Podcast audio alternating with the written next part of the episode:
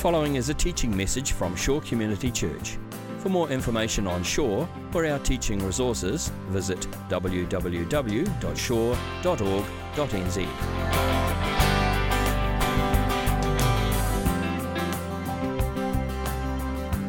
Now, we are going to this morning start a little Advent series to take us through the next few weeks to Christmas, focusing around the arrival of Jesus into the world. So, this morning, we're going to be in Matthew chapter 1. You can grab your Bibles, I'm going to grab mine. We're going to look at the first couple of chapters of Matthew's Gospel over the next few weeks uh, as Matthew tells the story of Jesus. And so, find your way to Matthew chapter 1 uh, whether you've got the print Bible or you've got on your device, and stop when you get to Matthew chapter 1, verse 1. It's just to the right of that blank page in the middle of your Bible. It's got nothing on it. Um, just go right and you'll arrive, Matthew chapter 1. When you get there, you will get a rude shock because you will find what you expect to find in Matthew chapter 1 because it's the beginning of the New Testament. Isn't this supposed to be the story of Jesus' birth? Like that's what we think we're getting at the beginning of the New Testament. Instead, we are confronted by this list of 42 names. And we get to talk today about this wonderful thing called a genealogy. We get to talk about Jesus' family tree. Yep, who's excited that they came to church this morning? This whole list of names, I mean, this is generally agreed to be the most boring part of the whole Bible. Are these, now, I know what happens when you get to a genealogy in the Bible. If you're reading through something and you get to one of these, what do you do? Come on, you skip it. That's right. At least we're honest with each other. It's confess time. You skip it, and then you feel good because you've got a whole chapter covered. Like, well, I'm making progress. Making progress now. Didn't need that chapter. Nothing there. Move on. Just a list of names. It's just such and such, the father of such and such, the father of such and such. Or if the, you got the old King James Bible, so and so begat so and so, begat so and so, begat so and so, on it goes. But this is a genealogy.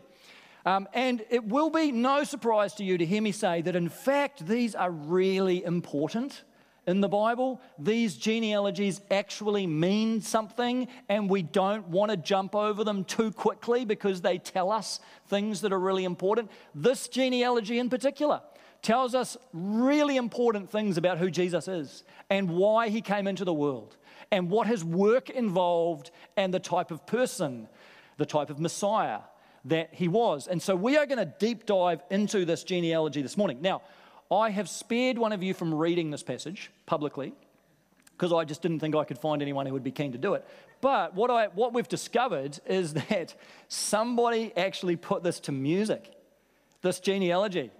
That just shows you there's people in the world with too much time on their hands but somebody has written a song about the genealogy of Matthew. So we're going to watch it, this little genealogy song. Hopefully, you can see it or at least hear it. Let's give this a go, Rob.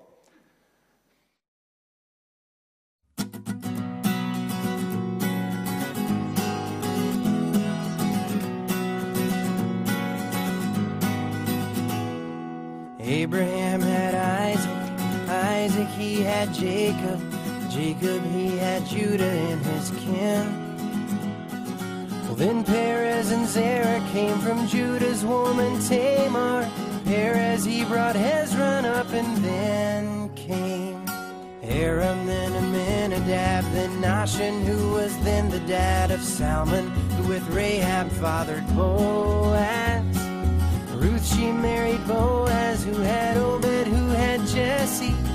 Jesse, he had David, who we know as king.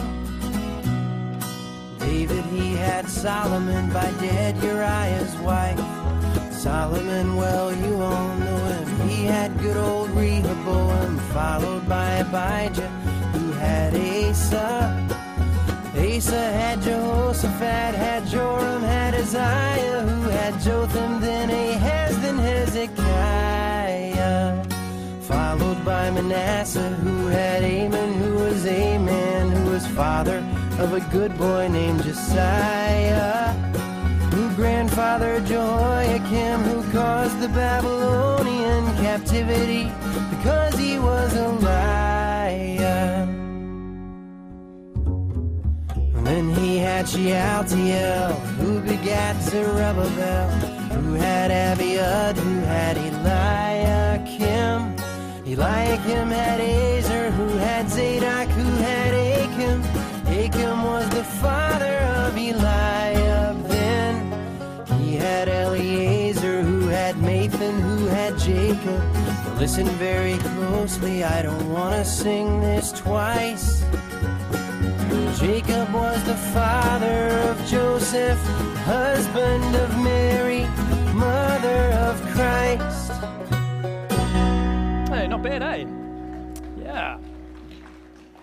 So there you go, the genealogy of Jesus, according to Matthew. Now, let's just step back uh, from the genealogy and pick it up right at the beginning. Have a look at the very first verse, Matthew chapter 1, verse 1. This is the genealogy of Jesus, the Messiah the son of David, the son of Abraham. Now, the very first two, let's learn a little bit of Greek here. The very first two words in this verse in Greek are these Biblos, Geneseos. Biblos, Geneseos. And literally, that means the book of Genesis. Isn't that great? Like you get the beginning of the New Testament, first two words are the book of Genesis. So don't you love the Bible and the way it's put together?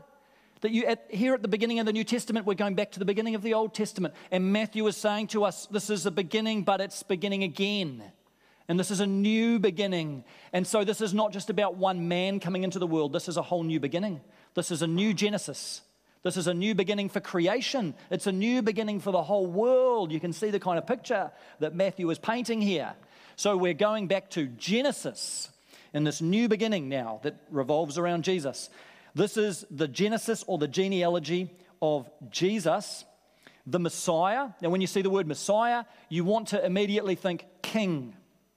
That's the implication. King. So when we see Jesus, Messiah, we should think King Jesus. It's a designation of his royal status. Jesus, the Messiah, the son of David. David's a really important person in this genealogy. He's mentioned twice, you might note.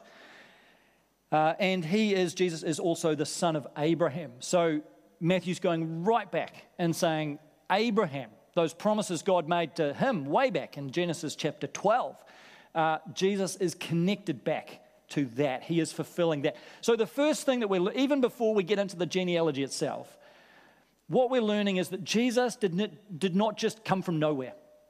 He didn't just drop out of heaven. Sometimes we imagine like Jesus just parachuted down to earth, just he was born, he did a few miracles, he died on the cross for our sins. But Jesus stepped into the flow of a story. This is so important. It's not just like he came anytime, any place. He stepped into this grand narrative that had already been going on back through David, back to Abraham, back to creation itself. Jesus comes within the flow of that story and he comes to move the story toward its great climax. So we've got to see Jesus in the context of his story. That's the whole point of the genealogy. This is the story of Jesus. So you're getting a bit of a glimpse. Now, we get into the technical stuff here. I think the best way to understand the genealogy itself is to compare it to another genealogy, you'll be pleased to know. There is also a genealogy of Jesus in the Gospel of Luke, Luke chapter 3. If you want to keep a finger on one and have a look at the other in Luke chapter 3, you could do that. What I've tried to do here, Rob, if you go to the next slide, is I don't know how well you can see this, but I've tried to line them up for you. It's a bit tricky to do it when you're reading the passages because Matthew's genealogy goes forward to Jesus, Luke's genealogy goes backwards from Jesus. So it's hard to compare. But what I've done here is just put them both in chronological order so you can see the comparison. Now, if you look at these two lists here, and it doesn't matter if you can't see it well, I'll talk you through it. The red names are the names that Matthew and Luke's genealogy have in common so common to both lists. The names in black are where they are different. Matthew has different names in his genealogy of Jesus to Luke's genealogy of Jesus. And when you look at that, what is really striking is there are huge differences between these genealogies. Like you would expect, if this is someone's family tree, that it's based, if you've got two versions of it, it's basically going to be the same. But these are wildly different. Matthew includes a whole lot of names, Luke doesn't include. Luke includes a whole lot of names, Matthew doesn't include. So, what's going on here? Well, if you're a real Bible nerd, you can do a deep dive into this, and I'm happy to have that conversation. But let me just give you the most likely theory. Luke is probably giving us a natural biological ancestry of Jesus. So Luke is tracing it by Jesus' natural born father, Joseph, his natural born father, his natural father, on and on it goes. So strictly biological genealogy. What Matthew is doing is giving us a royal lineage. That's the difference. Now, I think the giveaway here is the fact that the first third of these genealogies are the same because this was a time when there were no kings. There were no kings in Israel, and so Matthew and Luke, they're just following it. They're in lockstep from Abraham down to David, and then it's when you get to David that things diverge. Are you loving this? At David, then what happens is Matthew goes down through Solomon, David's son, the king, whereas Luke goes down through another one of David's sons, Nathan, and he follows that line. And so then Luke is following a different line that doesn't involve the kings, whereas Matthew, and you might recognize some of these names from the royal series, goes down through the kings David and Solomon and Rehoboam and on and on. And you've got some familiar names there Uzziah and Asa and Ahaz and Manasseh and so on. These were the kings of Israel. And so Matthew's following through the kings. Even when, you might be asking the question, what about when the monarchy finished? Well, even then, Matthew is still following the lineage of kings even though there was not a functioning monarchy. So obviously, there were still records of the line of kings. Matthew somehow had access to it, and he continues that line even when there was no longer a functioning monarchy in Israel. And what that, the differences then, of course, are that sometimes you could have a person with a natural born son, but that son may not become the king. The person who became the king may be, if that son died, for example, it may be a relative. Or the king may marry another woman and her son might become the king. And so Matthew's lineage follows the person who would become the king after this person, may not always strictly be their biological son. That's why you get the differences. Are you following this?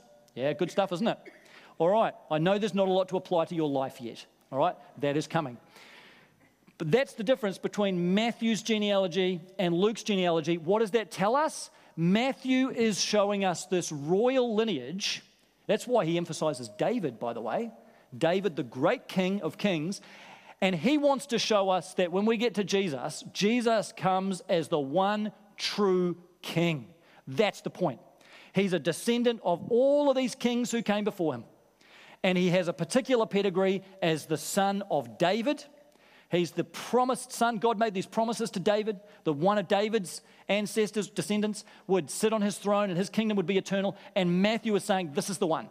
I'm going to show you through the family tree. Jesus has the rightful claim to David's throne. Look at his ancestry. He is the one who has the right to sit on David's throne, on Israel's throne, on the throne of the universe. That's what Matthew's building towards. That's why he calls Jesus the Messiah, means the king. That's why Jesus is the son of David. He is the one who's going to restore the fallen monarchy of David. That's why Matthew follows the royal line, the line of the monarchy, all the way down to Jesus. He is making it unmistakably clear that Jesus has come as the true and rightful king. And that's what we celebrate at Christmas, right? I mean, this is fundamental to our confession. Jesus has come as the King of Kings. Joy to the world, the Lord has come. Let the earth receive her King, right? This is who Jesus is, the King of Kings and the Lord of Lords. And that's what Matthew's genealogy is telling us. That's what the first Christians believed that Jesus was the King. And they believed that he wasn't just the King of their hearts, but he was the King of the whole world. This is really important. Sometimes we talk about Jesus the King, we just kind of talk about him like, yeah, Jesus is the King of my heart. He's the King of my life. He's the King of my soul. Well, that's true, but it's not true enough, is it? Jesus is the King regardless of what you do with him. He's the King of all. And this is what got those first century Christians in so much trouble. One writer puts it this way He says, The Roman Emperor Nero did not throw a whole lot of Christians to the lions because they claimed that Jesus was the king of their hearts. Right? That, if, if Christians had just gone around saying that, no one would have cared. If a whole lot of Christians had just said, Well, Jesus is Lord of my heart, the Romans wouldn't have cared, Herod wouldn't have cared, life would have gone on as normal. It's because these Christians had the audacity to walk around saying, Jesus is king of my life and he's the king of your life. And he's the king over all. And he has authority over every earthly power, including yours, Caesar. That's the kind of thing that gets you thrown in jail, like Paul. That's the kind of thing that gets you put on a cross, like Jesus. That's the kind of thing that gets you thrown to the lions, like a whole lot of Christians. When you start making this claim that Jesus is Lord of all, He is King of kings. But that's what Christians, our brothers and sisters in the first century, were willing to claim. And that is what brought them into so much confrontation with the authorities. Of course, Herod didn't like hearing that because he thought he was the king of the Jews. Of course, Caesar didn't like hearing that because he thought he was the divine Son of God and the King of all. But these Christians, they weren't afraid to say it. And I think that's a lesson for us today, isn't it? That Advent is a time to make this confession Jesus is King of Kings. In the face of every other claim to authority, in the face of every other claim to power, in the face of every other earthly ruler and throne, we declare that Jesus is the King of Kings. Lord of Lords, absolute authority, absolute supremacy, absolute sovereignty over all people, including those who don't recognize them and are hostile to him and all the rest. And one day, every knee will bow and every tongue confess that Jesus Christ is Lord to the glory of God the Father. That's our confession at Christmas time. That's a big claim, isn't it? It's a bit more than just Jesus is Lord of my heart. You start there, but the Advent story takes us much, much deeper and much broader. Jesus is the King of Kings. That's a big call. It was then, it is now. So, Matthew's showing us that Jesus is the King. His whole genealogy is structured that way. But here is the beauty of it Matthew is not only describing Jesus as a king, he is also showing us what kind of king Jesus is. Now, have a look at this. I love this. In this genealogy, there are four women, five if you include Mary. And just have a look who they are. Verse 3, you have a mention of Tamar. This is a woman who disguised herself as a prostitute so she could sleep with her father in law. This is quite a morally questionable person. Tamar. A little bit further on, you have Rahab. Rahab, we know as a prostitute and also a Canaanite. So she was part of this people who were God's enemies to start with. And she was also a prostitute, a very morally questionable woman. And then in verse 5 as well, you have Ruth. Now, Ruth was, was a good person, but she was also a non Israelite. She's also, she was a Moabite, so she's not even part of God's chosen people. And then you come down to verse 6, and you have this mention of Uriah's wife. Anyone know who she was? Bathsheba. Yeah, you might know her story from the infamous story of David and Bathsheba. Now, by no fault of her own, she was taken advantage of by, by David and manipulated to be used to his, fulfill his desires. So you have Bathsheba in the middle of the story. Now, you think about it Matthew did not need to mention any of those women. They're not part of the royal lineage. He didn't have to include them, but he's made a point of including them. What do you think he's saying? What do you think he's, he's hinting at? Can you start to get a sense of what kind of king Jesus might be? You have these people here who are outsiders. Even the very fact that women are included in a genealogy, in this time and place, it wouldn't have happened usually. You, you, usually just had the males, but these women are mentioned here. Some of them morally questionable people, and yet Matthew puts them right in the middle of this genealogy. And then alongside that, you've got a bunch of other people who are really unsavory characters. I mean, even the guys in this genealogy, some of them, I mean, you remember this from the royal series, right? Just think about some of the kings. Rehoboam, he managed to split the whole kingdom in half. Ahaz, he was a total idolater, led Israel into idolatry. Manasseh, such an evil king that he sacrificed his own children in the fire. I mean, this is just, these people are, there's some awful people. These are not good, kind, compassionate, considerate people. Some of them. There's some good ones in there, but some of them were real ratbags. Some of them are real scoundrels, and yet Matthew doesn't hold back. He just puts all these names in there. He includes these women in this genealogy, and I think Matthew is saying to us very subtly Jesus is the king who's come for everyone. He's not just come for the righteous, he's not just come for the good ones. He's come for the lost sheep. He's come for the ones who have wandered away. He's come for the outsiders. He's come for the morally suspicious. He's come for the dropouts and the rejects and the misfits and the scoundrels and the ratbags and the outcasts. Jesus has come for all of those people, and his arms are open wide to everybody. I think Matthew, in the way that he writes this genealogy, is telling us here's Jesus. He's just so full of compassion. He's welcoming everybody. He's welcoming everybody to his table. That's the kind of king that he's going to be. So when Jesus goes around on earth doing things like hanging out with prostitutes, should we be surprised? Well, Matthew wasn't. You know, when Jesus is hanging out with a bunch of drunks, like we're told that he did, when Jesus is touching the leper, those who were considered totally unclean, when he's embracing people who were non Jewish, when he's allowing a woman to draw him water from a well, which would have been highly morally questionable in those days. When Jesus just does these things, just walks across every social, cultural taboo without even caring about it, I think Matthew was probably right there going, yeah, well, it was always there, wasn't it? It was always in his family tree. It was always going to happen this way because just look at who he's related to. Just look at who he's got in his whakapapa. You know, if you've got some notorious criminal in your family tree, you're in good company. So did Jesus.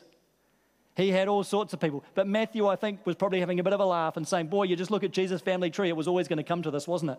Because this is who he is and this is his family. And so when Jesus now is incarnated in the world, these are exactly the people that he's drawn to. These are exactly the people he just moves with such love. It's like he's drawn to the, the ones who are the outsiders. He's drawn to the ones who are on the margins. He's not drawn to the, to the elites and the powerful although they were never excluded. But he's drawn to those who suffer, and he's drawn to the sinners, those who have dug their own holes really deep. But his heart is just so full of love towards every and any kind of person because that is the king that Jesus is. He's the king of all, he's the royal king, the true Lord of the whole world, but he is a king whose heart is so unbelievably full of compassion that all he wants to do is pour his love, unconditional love, upon all people. And he is particularly drawn to those who are on the outside and who don't have the power and the resources and the morality to be able to make life work for themselves. Jesus just moves towards them. That's the kind of king he is. That's the kind of king we're celebrating at Advent. That's the kind of king that Christmas is all about. King of kings, but the king who is gentle and humble and lowly. And that's not just who he was then, was it? That's not just something Jesus did for 33 years and then went back to being some different kind of person. The Bible says Jesus is the same yesterday, today, and forever. So if that's what Jesus did then, isn't that what Jesus is doing now? Is Jesus the same king? He's still got the same heart. And even today, He's moving towards all people, and his arms are open to everybody, regardless of stories and backgrounds and whatever kind of situations we've been in. His arms are open so wide. Every single person is invited to have a seat at his table. That's the kind of king Jesus is. I was talking this week to um, Dominique Foster, and uh, her family's part of our church community. Dave's here this morning, and uh, her mother, Rowena, of course, passed away a couple of months ago, and Dom gave me permission to share a little bit of her story with you today. Uh, she grew up in a pretty stable Christian home, and then she got to about 14 and she started in on some pretty heavy substance abuse. Started smoking, started drinking, started on drugs. At first, some pretty low level drugs, and then over the next few years, it just spiraled for her, and she just got herself into a deeper and deeper cycle of addiction. The drugs got harder and harder and harder. And the drinking got heavier and heavier and heavier, and she started to get herself into some toxic relationships and got involved with people who were violent, people who were abusive, people who were bullies. She got caught up in gang activity, and her mental health deteriorated massively during that time, and she became really entrenched in depression. And her physical health followed the same path, just went downhill. There were times she came close to losing her life. And she just kept digging the hole deeper and deeper and deeper. Was on this path of total self destruction. She kept digging the hole for herself, just rebelling against everything, against everyone, against every good thing in her life. And then 2017, she got invited by Mickey from our church community to a CAP release group. It's run by another church on the North Shore. So, this is a group, a recovery group for addicts of all kinds. And she went along to this group and she found love there and she found acceptance. She found people who were just open to hearing her story. And the couple running the group in particular just welcomed her with open arms. And they listened. And she found some hope. And she heard about the God who loved her. She remembered this from back in the days of, of um, growing up with her family and the Christian upbringing she'd had. But she heard again of this God who was there and who was willing to take her back and who offered her love and who offered her grace and who offered her hope and offered her freedom. But she still couldn't, at that point, she still couldn't see her way out of it. And she was still so deep in that hole. She knew she needed help. She knew she was pretty powerless. But at that point in 2017, she still couldn't go for more than a few hours without a substance in her body. So she got to 2020. She had a massive drug overdose. And on the back of that, her mum, Rowena, suggested that she might like to try church again, at which Dom was pretty horrified, I think, initially, but ended up going along and found it a really positive time and was pretty impacted. She heard again about this God who was waiting for her, this God who was gently calling her and who was patient and who was there. And that same year, 2020, she uh, was booked into a residential drug rehabilitation program, eight month live in rehab program in a home that was run by another church here on the North Shore. And through that program, through a really difficult detox, through a lot of support, people around her, her family, and the people in the program, she finally managed to turn a corner. 13th of April 2020 was the last time that she touched drugs or alcohol. And during that year, she not only turned away from substance abuse, she turned her heart towards the God who had been calling her all those years and opened up her life to Him and finally placed her life into the arms of Jesus. And it wasn't the way she tells her story, it wasn't anything spectacular. It wasn't great, big, dramatic stuff. It was just a journey of leaning into God's presence and just discovering Him as the God who had been there all along and discovering that unconditional love of Jesus. And so today, I believe it's 965 days that Dom has been clean and sober. An amazing, amazing journey. And it's incredible testimony to her family that has stood with her and supported her through some incredible low times during that. And it's still hard for Dom. I mean, I talked to her this week. The day I was talking to her was a hard day. And she, you know, the loss of her mum this year has been brutally hard for Dom. She's angry, she's hurt, she's confused about all of that, and she's mad at God right now. But you know what? She's still clinging to him in the midst of all that. She's mad at him and she's still clinging to him at the same time. And as I talked to her, she had someone else there right with her who's also supporting her. She's clinging to the friends that she's got and she's in a church community and she's still taking step by step forward, even though it's tough and it's hard and it's messy. But she's come to know Jesus as the king whose arms are open to everybody. She's come to know Jesus as the one whose heart is just so full of compassion, who just moves towards any and every person, doesn't matter their story, doesn't matter their background. And she has just found that unconditional love in the arms of Jesus. That's who he is. That's who he is to every single one of us. And it doesn't matter your story, it'll be very different to Dom's story. But whatever your background and whatever your situation, Jesus is the king who opens his arms of love to you.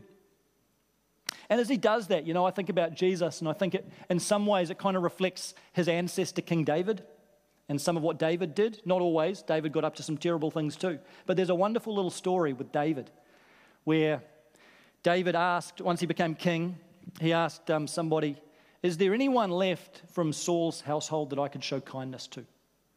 Saul was David's adversary. Saul wanted to kill him. But after Saul died, David still turned around and said, Is there anyone from Saul's family that I could show kindness to?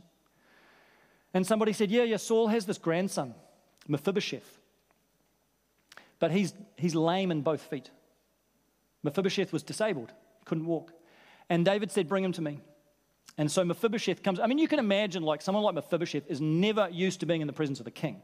He has never in a million years thought that he would have an audience with King David. And yet he is invited into the presence of the king. And as he sits there, David says, Mephibosheth, from this day on, you're going to eat at my table. And I want you to dine every night with me. And it happened.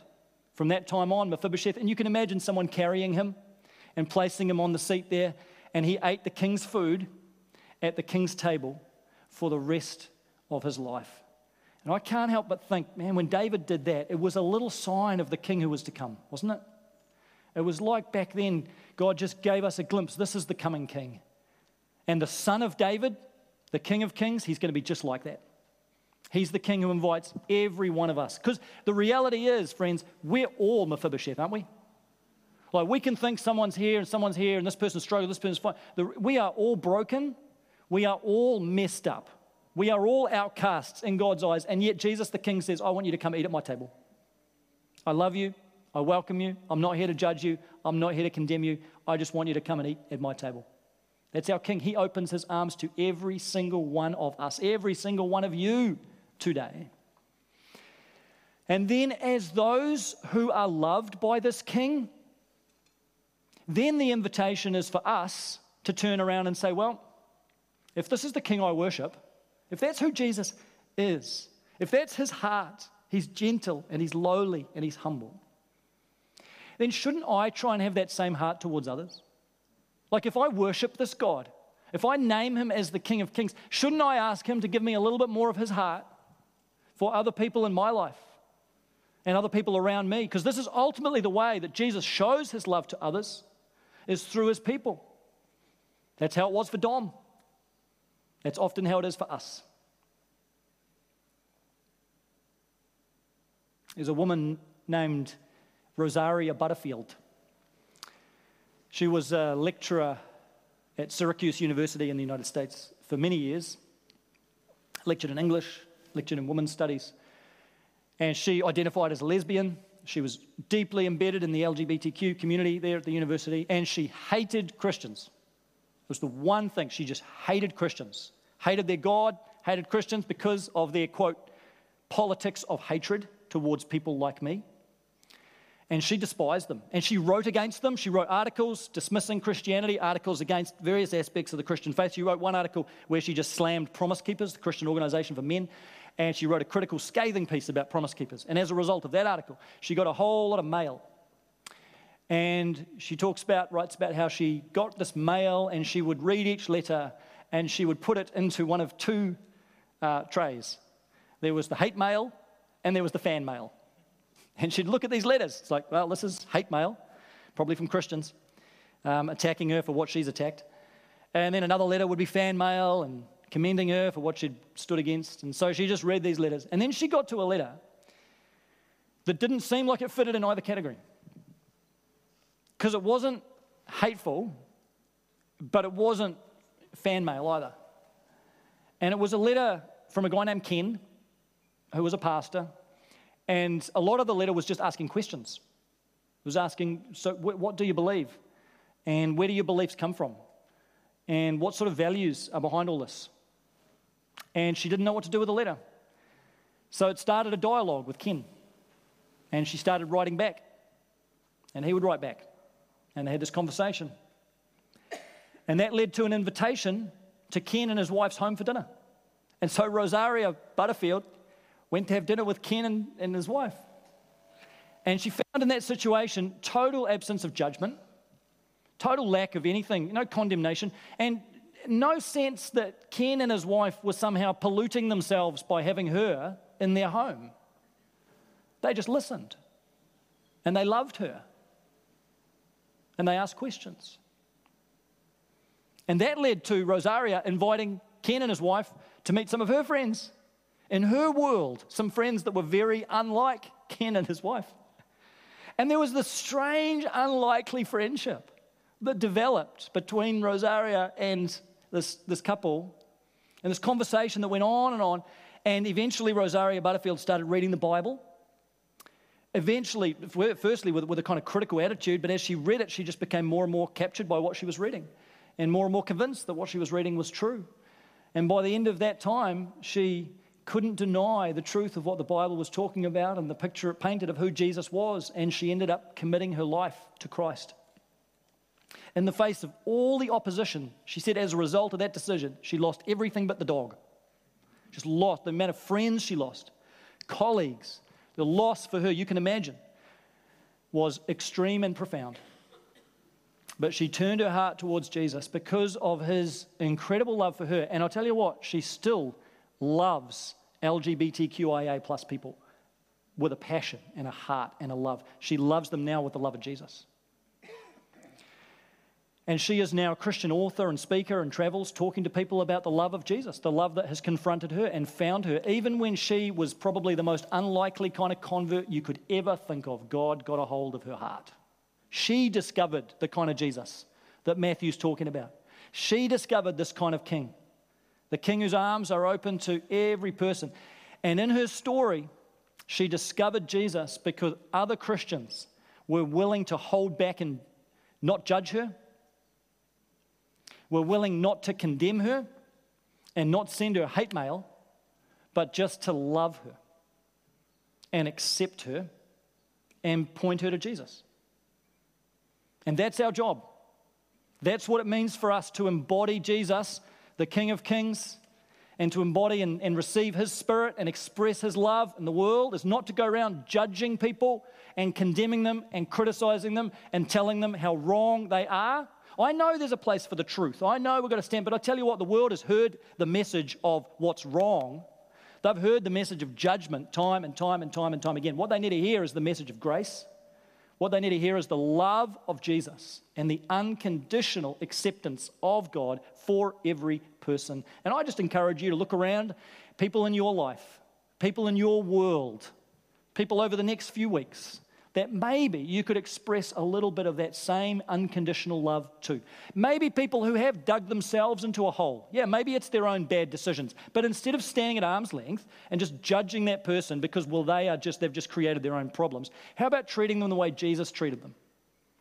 Of just loving them and moving towards them with compassion. Didn't he move towards you when you dug a hole for yourself in life? Wasn't he long suffering with you? Imagine if he'd walked out on you as quickly as you want to walk away from other people. God hung in there with you and he asks you to hang in there with other people. Instead of condemning, why don't you love? And find some people around you that you can just show a little bit of the love of Jesus, the love of our King, too, in some practical way over the next few weeks. So, as we journey towards Advent, in all the busyness, I know you've got a lot going on in your lives, but let's free up our minds and hearts to recognize Jesus as the King of Kings. Let's celebrate him as the true Messiah, Son of David, who has come into the world. But let's always, always, always keep in our minds and our hearts the kind of King that Jesus is. Let's never just have some picture of Jesus where he is high and exalted without also seeing him as humble and lowly and loving the broken. And that's all of us, by the way. And may we seek just in our own small little ways and conversations and questions to show the same heart of our King Jesus to those around us this Advent season. Let's pray.